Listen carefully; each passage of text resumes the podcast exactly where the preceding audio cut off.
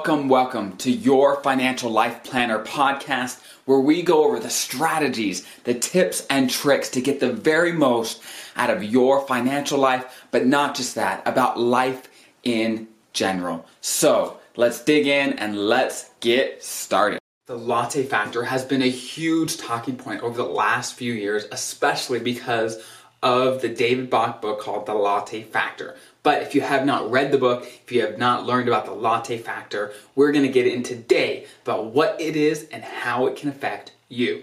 So, the latte factor, as David Bach explains it, are the small little things, the small little decisions that we make all the time, every day, that can make a financial impact on us down the road. And for so for purposes of this video of my article, let's picture a 19-year-old dude, right? He just starts college and he loves his coffee, right? His lattes. And he goes every day to Starbucks and gets his latte. And let's say it costs about $5.50, right? After he watches this video, after he reads the article, he says, Hey, I am gonna give up my coffee and I'm gonna take that $5.50 and invest it, save it and invest it. He doesn't do it for the rest of his life, he just does it for the next seven years. So from age 19 to age 26, he says, Hey, I'm willing to give this up for my future. Some people may be watching this like, hey, that's not very much money. Is that really going to have a substantial impact on his financial future? Well, let's dig into the numbers. So, if this guy is able to actually implement on this thing and save that $5.50 every day from age 19 to 26, so, so for seven years, save and invest that money. At the end of that time period, he would have saved about $14,000. And some you's like, well, is that really worth it, you know, for not having coffee, enjoying the thing that he loved that whole time? And so after age 26, this guy goes, he goes back to his coffee. So he has this 14,000 though that he saved and he invests it for the next, you know, 40 years, about till he's age 65, right? And if he invested, and let's say he earns about 8%, which is a reasonable amount to make over that lifespan, at the end of that time, when he is age 65, he's ready to retire, he will have more than $250,000 from that simple $14,000 that he had saved at 26 years old.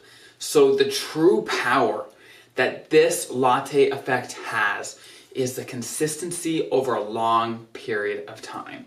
Because he started when he was so young, that's why it was so powerful. If someone would have done this at age 40, it would not have been near as powerful because the compounding interest that really accrues over time like that, over the 40 years of this guy's career, really made an impact in the end.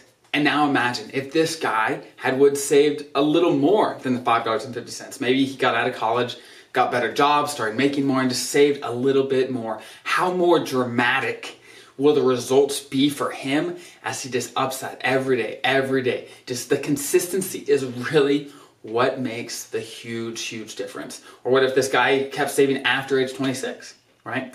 And I know some of you might be thinking, hey, do I really have to give up my coffee? Like, I love it, right? I do not want to give that up.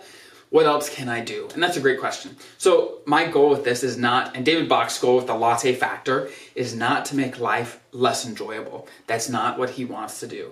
His goal is to show you how powerful the small decisions are in our life.